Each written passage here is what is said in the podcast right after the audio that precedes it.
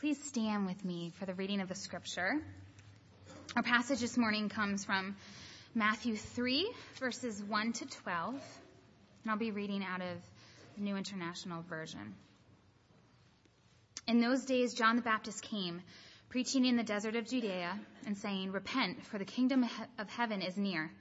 This is he who was spoken of through the prophet Isaiah, a voice of one calling in the desert, Prepare the way for the Lord, make straight paths for him. John's clothes were made of camel's hair, and he had a leather belt around his waist. His food was locusts and wild honey. People went out to him from Jerusalem and all Judea and the whole region of the Jordan. Confessing their sins, they were baptized by him in the Jordan River. But when he saw many of the Pharisees and Sadducees coming to where he was baptizing, he said to them, You brood of vipers, who warned you to flee from the coming wrath? Produce fruit in keeping with repentance, and do not think you can say to yourselves, We have Abraham as our father. I tell you that out of these stones God can raise up children for Abraham. The axe is already at the root of the trees and every tree that does not produce good fruit will be cut down and thrown into the fire. I baptize you with water for repentance, but after me will come one who is more powerful than I, whose sandals I am not fit to carry. He will baptize you with the Holy Spirit and with fire. His winnowing fork is in his hand, and he will clear his threshing floor, gathering his wheat into the barn and burning up the chaff with unquenchable fire. This is God's word in this passage coming to prepare the way to give the message. The message of John the Baptist is both a balm to our souls and an affront to our spirits. It offers a joy at the fulfillment of our greatest longings while offending our deepest sensibilities. It is both the Hallelujah chorus and nails on a chalkboard. Because we, we really desire what John is speaking about, but we eschew the pathway to get there. We embrace the words, the kingdom of God is near. And we are repulsed by the concepts of repentance and judgment that are spoken of in this passage. What is the message that tears us apart, calls us to it, but seemingly pushes us away at the same time? It's the gospel of Jesus Christ. Let's pray. Our Father, help us to put aside all of our preconceptions, all of our, our judgment of others. As we listen to the sermon, may we not be thinking about others, but we may we be thinking about what you would speak to us today. Father, we do not want to live creating our own image of you. We want to worship and serve not our imaginations. We want to worship and serve the one true living God. Father, guide us, teach us about ourselves today, about you. Open our hearts through your Spirit to hear what you would say to each one of us, beginning with me. Amen. This morning, I really want to address three questions. First, what is John's message? Secondly, why does that message tear us apart? Why does it, it beckon us and seem to push us away at the same time? And then thirdly, how does this message make us whole? So what, what's the message of John? The first verse tells us John is out in the wilderness, and a lot of people are coming to him as he says, Repent, for the kingdom of heaven is near. It's at hand. It's right next to you. And that's what we love is that whole concept of the kingdom of heaven being available to every one of us. So, so what is the kingdom of heaven? And people had a lot of different concepts of it. The, the most prevalent during that day was that God himself would enter in and he would dispense with the Romans and allow the Jews once again to rise to supremacy, to have to put off the shackles of Rome, and to have the freedom to serve God and live life as it was meant to be. But the kingdom of heaven is much more. John the Baptist even begins to picture it a little bit. For any Jew reading this passage, some words would jump off the page. And of course, Matthew is writing to Jewish people who understand the Old Testament. And so the first word, wilderness. John the Baptist is out there in the wilderness, in the wilderness, in the garb of the prophets who speak for God. And in their mind, they remember the wilderness is, is a barren place. It's a place of judgment. It's not like when we think of wilderness, we think of the northwest and the trees. This wilderness is a desert. Life does not grow there. Anyone, there's no water. They, everyone thirsts. And you're alone because no communities want to, want to build and grow in a desert. And for the Jews, they're 40 years in the wilderness. Lifeless wilderness was a judgment of God. But the promised land laid ahead of them, the promise that, of a wonderful land, prosperous and full and fruitful. The only, once they reached the edge of that promised land, they needed to cross the Jordan River. And so John, out there in the wilderness, is baptizing in the Jordan River, giving the Jews the picture of now the real promised land that is being offered, the kingdom of heaven.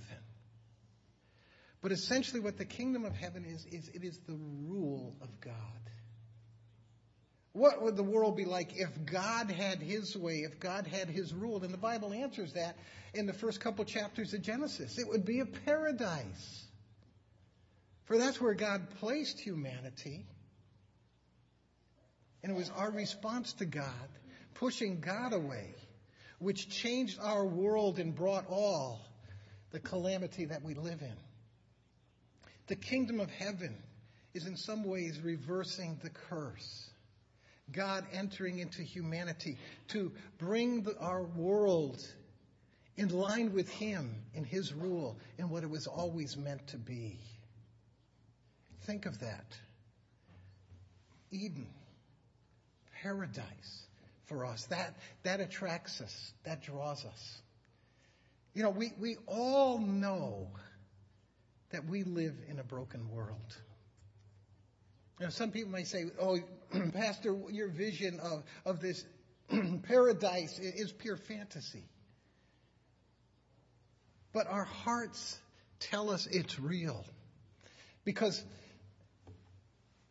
who among us says life and death and disease and suffering is, is where we were meant to live? I mean, we sing, all you need is love. And we look around us and all we see is selfishness, bitterness, and jealousy, and greed. We say, we cry out, give peace a chance. There's no chance for peace because we're warmongers. We say, why can't we all get along? And yet we have nation after nation committing genocide. We know death really shouldn't be a part of us, suffering, evil all around us. We're, we're, we so understand that that we end up blaming God and saying, well, God, why would you allow all this evil and suffering? Not realizing all the while God has a, a kingdom of heaven for us that doesn't have those things. And it's we who have brought it upon ourselves. No, we know we, we don't belong here. And so when we hear about the kingdom of heaven, our hearts resonate with that. That is where we belong. And so John, it says here, is, is come, he's not only announcing it, but 700 years earlier, the prophet Isaiah had predicted the steps in which this kingdom would come. 700 years earlier, Isaiah the prophet said there is going to be a voice out in the wilderness crying, prepare the way of the Lord. See, God knows what's happening. God's got in his plan. And so 700 years later, John the Baptist, this prophet in the wilderness, is beckoning people, preparing the way for the Lord, the King. But who is this King? We find the answer in the word, the Lord. Now, in Greek, the word Lord is kurios, and it translates two different Old Testament ideas. One, it translates the word Adonai, which means master. The one who is coming is a Lord. He is a master. He is the Lord of lords. The second word that Kurios translates is Yahweh, the personal name of God. Some call it Jehovah. We know better now. God's name is Yahweh. So the question is, is John the Baptist preparing the way for the Lord, or is he preparing the way for God himself? Whereas the Greek doesn't help us understand the answer to that, the Hebrew does. For Isaiah, in Isaiah, it says, He prepares the way for Yahweh. This king is God himself. Matthew already said it earlier. Call him Emmanuel, God with us. Of course, it is going to take God to come and bring us into the kingdom of God, into the kingdom of heaven, and that is exactly who is coming. The question is, what do we think of Jesus? Do we put him in our box of, of a good prophet just like everybody else? Or is he above everyone else, the one true God who not only deserves our allegiance but our very worship? The kingdom is at hand. The King, God Himself, is coming to bring it. And so that leaves us with a question What happened? If the kingdom was so near, why aren't we experiencing it? And there's really two answers to that. The first is because we rejected it. Matthew, later in his book, as the, as the uh, arrest of Jesus gets closer and closer, Matthew shows us what Jesus says and feels. Jerusalem, Jerusalem, you who killed the prophets and stoned those sent to you. How often I have longed to gather your children together as a hen gathers her chicks under her wings. You were not willing. In the book of Luke, on Palm Sunday, when all, the crowds are crying out the hallelujahs, they are actually praising Jesus as the coming Messiah. Jesus travels and as he overlooks Jerusalem, Luke says this as he approached Jerusalem and saw the city, he wept over it and said, If you, even you, had only known on this day what would bring you peace, but it's now hidden from your eyes. The days will come upon you when your enemies will build an embankment against you. They'll encircle you and hem you in on every side. They will dash you to the ground. You and your children within your walls. Jesus is crying as he says this. They will not leave one stone on another because you did not recognize the time of God's coming to you. We rejected the kingdom of God.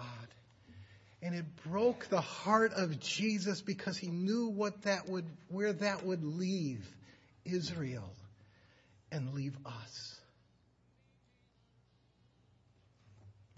But for those who believe, God brings a transformation that begins the spirit of the, the, the, kingdom of heaven within us. To help us to be the servants, to, to start to bring remnants of that kingdom into our world. He did it in the first century. Whereas people were leaving babies that they didn't like out into the wilderness for the wolves to devour. It was the Christians who went out there and took them in as their own and loved them. While everyone was fleeing the cities because of plagues, leaving the sick behind to die, it was the Christians who went in and took care of them at the risk of their own lives. The kingdom of God was entering in through them while everyone, every class of people, every ethnic group was at odds with one another, the Jew against the Gentiles, it was Christianity. It was the Christians who brought different people together as one. Slaves and free, Jew and Gentile, Greek and Roman, black and white. It was Christianity that entered into society to produce that. And so through us, the, the kingdom of heaven begins enter. That's, that's our call. That's our mission. To be that kingdom presence in our world. It's what we, Brandon's been preaching about. Then you might say, but Christianity has done such harm. No, it isn't Christianity. It is those who claim to be Christian that have created incredible harm in this world. That wasn't the entrance of the kingdom of God.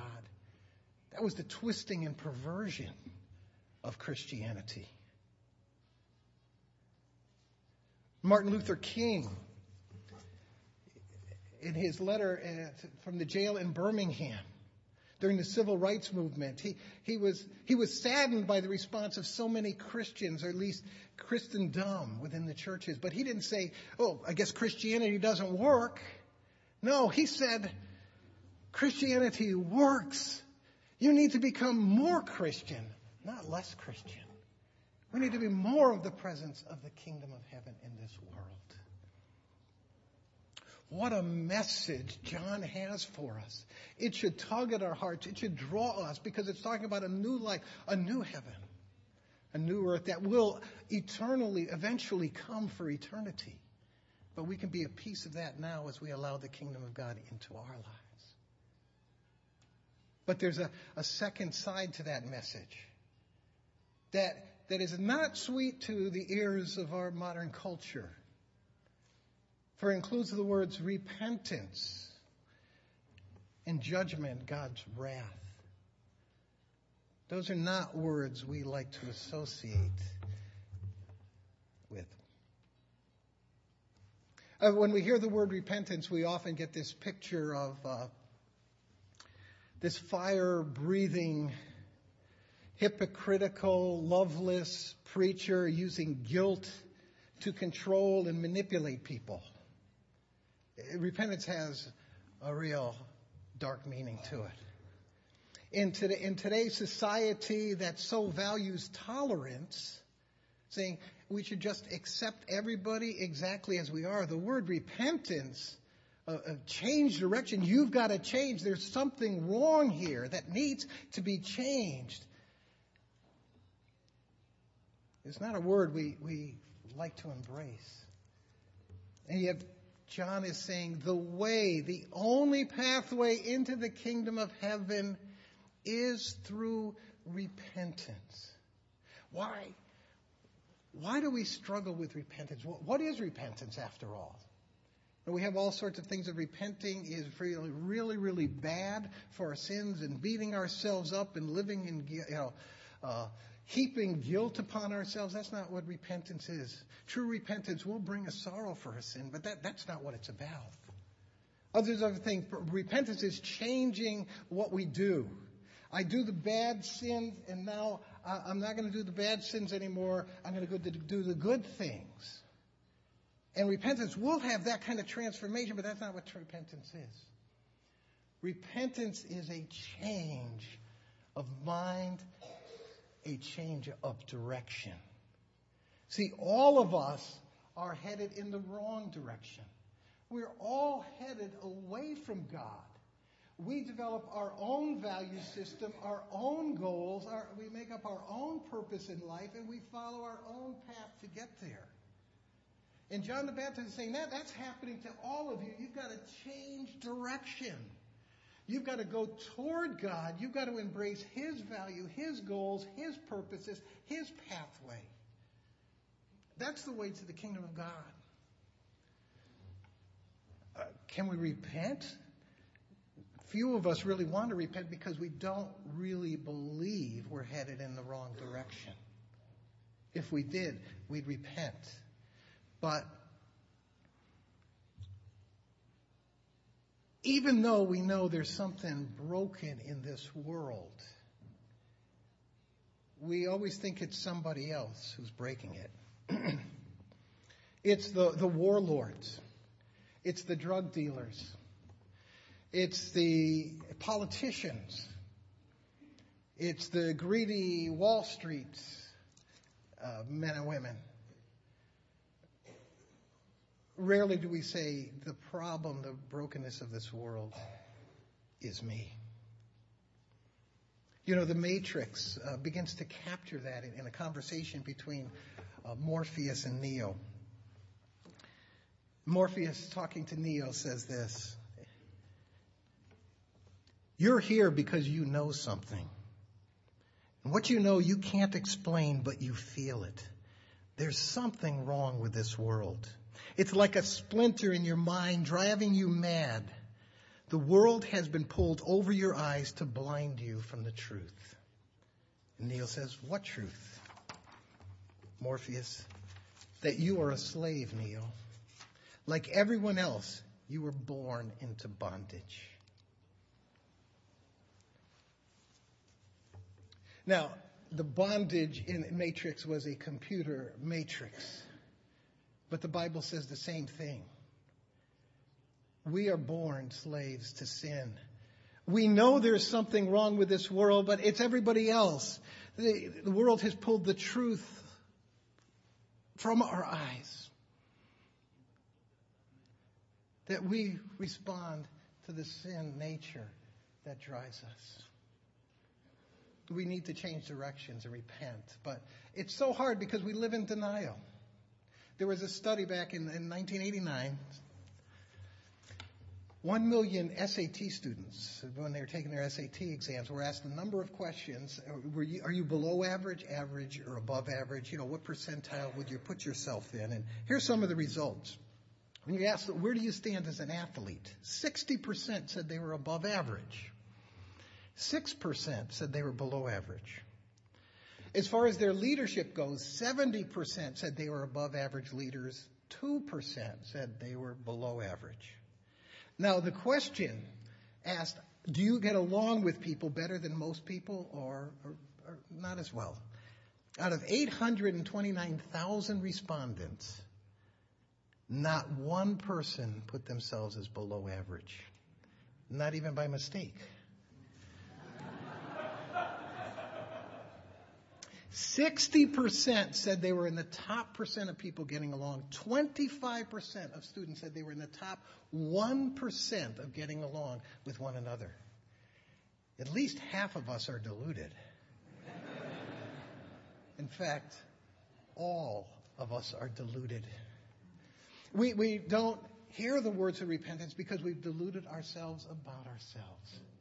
John is not deluded. He says, Take the matrix away. Face the truth about yourself and repent. And I'm beginning to see some little vestiges in our society of waking up to truth. There's uh, actually a, a, little commentary in a recent Sports Illustrated article was looking at uh, Lance Armstrong and he himself was torn about Lance Armstrong because he looked at all the testimony that's coming out, not only the cheating, but what Lance Armstrong did to destroy the lives of those people who were telling the truth. He saw the evil in Lance Armstrong, but on the other hand, his brother survived cancer in part because of all the work that Lance Armstrong has done on behalf of cancer victims. And so he was talking about Lance Armstrong's uh, being an Oprah and how they seem to say, is he a jerk or is he a humanitarian? And the conclusion the article says is this he can be both at the same time. Everyone can. You see, there is a humanitarian side to us because we are made in the image of God. But there is a jerk side because sin permeates our lives. That's why we feel even uneasy in ourselves and we ask the question, who am I? Am I the humanitarian or the jerk? The answer is both. But God calls us to be that humanitarian, that kingdom of heaven, man and woman. Kelly Clarkson is picking up on it too in her song, The Dark Side. She sings this. There's a place that I know. It's not pretty there. Few have ever gone. If I show it to you, will it make you run away? Everybody's got a dark side. Everybody's got a dark side. The problem is, even in her solution, she says, Will you love my dark side? Are we to love our dark side? Another a comment on the YouTube site where the song is. It says this Just because I have a dark side doesn't mean I'm a bad person, it means I'm human. Yes, you're human. But do we, do we love our dark side? Do we live with our dark side? Or do we hear the beck and call of John the Baptist? Repent. Change the directions. For the kingdom of heaven is at hand. There's a second word that we don't like in this passage. Wrath. The wrath of God is coming. He says to the, to the religious leaders, you brood of vipers, who warned you to flee from the coming wrath? Produce fruit in keeping with repentance. Do you not know? Think you can say to yourselves, We're Abraham. We have Abraham as our father. I tell you, out of these stones, God can raise up children of Abraham. We see two things in this, in addition to the judgment. It's the call to the Sadducees and Pharisees to repent. You know who the Sadducees and Pharisees are? They're us. And they're the liberal church down the street. You see, the Sadducees were the anti supernaturalists. They were liberals.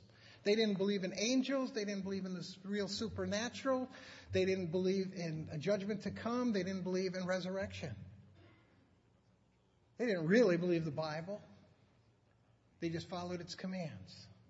The Pharisees, they believed every word literally of the Bible, and they'll interpret it to you right down to the, the tiniest speck and tell you how you should live your lives, how God wants you to live your lives. Because they treasured this word, they wanted this word in them, they knew it backwards and forwards, they did everything in this word. They're the conservatives, like us. And John says, You brood of vipers. You got to repent. Why? Because for them, the spiritual life was really the, the acts of obeying God, the acts of worship were really like ornaments on a Christmas tree. They put them on their lives to make themselves look beautiful. But notice what John says here. He says, bear fruit of repentance. He isn't just saying, oh, uh, Sadducees and Pharisees, uh, start following God more closely. They're doing that. They got a lot more of these in their lives than we have. But he's saying, no, you, the way you bear fruit is fruit comes from a tree. It grows and flows from that tree. And what he's saying is, if you're going to bear fruit from repentance, you need an inner transformation. That fruit becomes who you are, an expression of who you are. And of course, John points to how that can happen. But he says, for now, you're under the wrath of God. We, we welcome the love of God. We fixate on the love of God, and, and that's great. We, we should. It's wonderful. It's marvelous. It's beyond our comprehension. Paul prays that we would start to comprehend it greater that we'll never will. Live there because God is love. He's love. But He's also just and has wrath. And, and we, we, we react to that word. You know, we'd like to take an eraser and erase that word out of here. But if God is love, he has to be angry about sin. Because if you're not angry about what sin does to, to, to the ones in your life, you don't love them.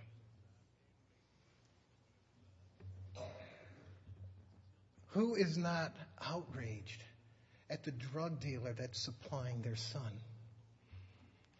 Who does not respond to one who abuses his daughter?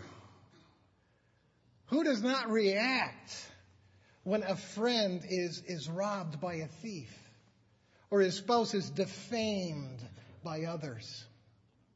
We become angry because we love them so much and hate to see what has been done to them. God's love is no less than ours. It's greater than ours.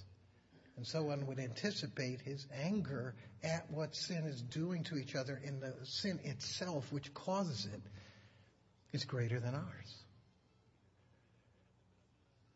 Another thing we need to understand about the judgment of God is it is just. And it seems we really want justice in this world, just not for ourselves. I mean, many of us who felt O.J. Simpson got away with murder, we were outraged. Or when Casey Anthony walked, after it seemed very clear that she had killed her daughter, and if she had, violent rage came across our society. And what about the judge who slaps the wrist of a girl who was raped? Don't we want him impeached? We want justice. One of the first things we learn to tell our kids is life isn't fair. Get over it. But we know inside it is unfair. We shouldn't have to get over it. And that's what God is saying. God is just. If we want our judges to be just, how much more so the Lord of heaven and earth do we need him to be just? And then think of what God's offering the kingdom of heaven. What if God came down and He took everybody in the world and transplanted us into the kingdom of heaven, put us in the Garden of Eden? What would happen? We would make it the world we now live in. We've already done it once. So, who's God going to usher into the kingdom of heaven? those who are transformed because they have repented and turned and received the Spirit of God to work in their lives. And those who resist that transformation, those who say, I'm going to continue to live as I live, God is not inviting into that kingdom of heaven. He's invited them, but they reject it. They don't enter because this is a paradise. We don't like the word judgment and justice. But we really want a God who is just, who is so loving, he's angry at sin, who so desires a pure, perfect world for all of us with no suffering, pain, and sin, that that's what he's going to have. John's message is so attractive, so compelling. The pathway to it, repentance and judgment, we need to embrace because it's exactly that. It's God's pathway. And we see it in John the Baptist, again, the picture. He's baptizing people in water. It's speaking of a cleansing from sin that we all need. The forgiveness of sin, the cleansing. But there's something interesting. Even though washing and immersions had been around for many, many years, in fact, the Jews, when they went into the temple, they all had to wash their hands before they went into the temple. That's why the laver of water was there, to picture their purification of sin. A Gentile He had to be immersed completely, completely clean before he entered into the temple. And if you were a Gentile and you wanted to convert to, to Judaism, you had to be immersed in water, completely cleansed. It was around for a long time, but there was something very different and unique about John's cleansing. You see, in all the previous cleansings, you did it yourself. You immersed yourself. John says, I must baptize you. It is somebody else who is bringing in you into the water of cleansing. And John says in this passage, ultimately, I'm really not the one. I'm the one pointing to the one. I'm giving you a picture of this, but the one who is coming, he is going to bring the real baptism, the real cleansing. He's going to baptize you with the Spirit and with fire. You see, we can't cleanse ourselves. We often think that is, I'll make up for that sin. God, I know I, I really, I messed up there. I'm sorry for that, and I'll beat myself up for a long time to pay for that sin. Or, or I'll, I'll start living a new life and do good things and good deeds that will maybe cover up the sin. We can't cleanse ourselves. The cleansing is going to come from Jesus Christ we can be made whole by the cleansing, the washing of our sins, and the transformation of who we are. John says it. You'll be baptized with the Spirit of God. When you come to Jesus Christ as your Savior, a transformation happens. John says you're born again by the Spirit of God. Paul says, You're a new creature in Christ. John says, If you walk in that Spirit, you'll bear the fruit of the Spirit love, joy, peace, patience, kindness, goodness, gentleness, faithfulness, self control. That will be your life. Coming to Christ is not simply a decision that now I'm going to change my life. It's a decision that I can, I can leave my old life behind and allow the Spirit of God to come in and do His work. If you are a believer in Jesus Christ, are you trying to walk in your strength simply by your choices? Are you so connected to Jesus Christ and His Spirit that you bear fruit that there is an inner transformation. And realize this we don't water the fruit, we water the plant. The Christian life is not about watering the fruit in our lives and let's do this and let's do that and let's be kind and let's be good. That is fruit that comes from watering the plant, from watering the relationship we have through Jesus Christ with God the Father. By taking His Word, not just reading through it, but as the very voice of God speaking to us.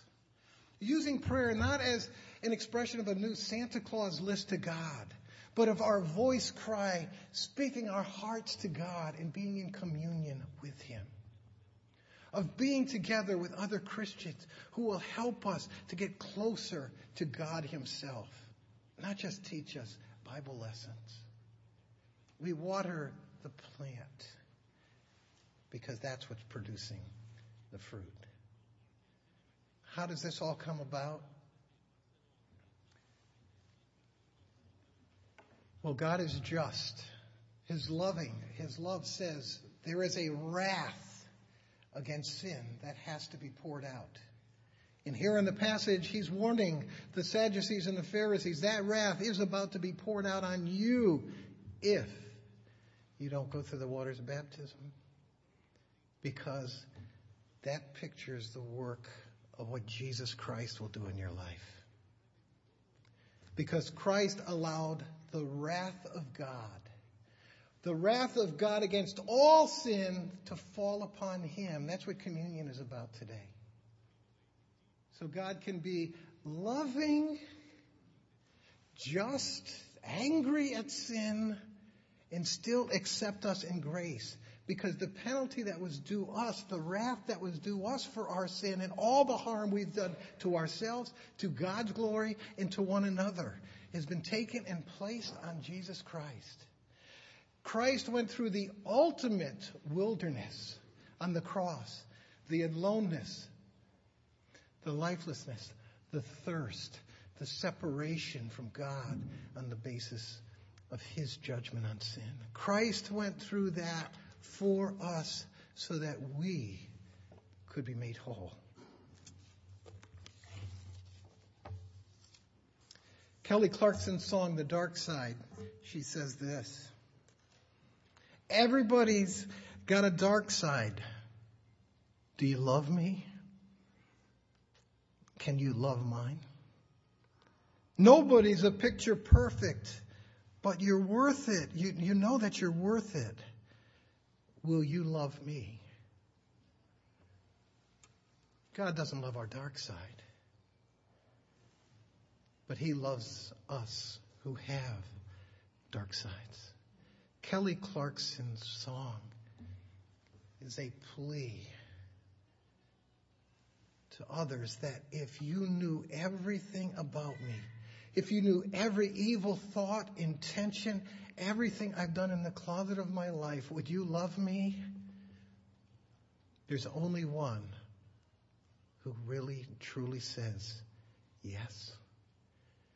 Jesus said, You come to me with your dark side, and I nail it to the cross because I love you.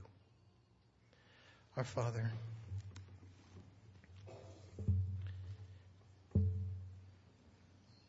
what can we say more than your word says? Your word is truth. Sanctify us, O Lord, in that truth.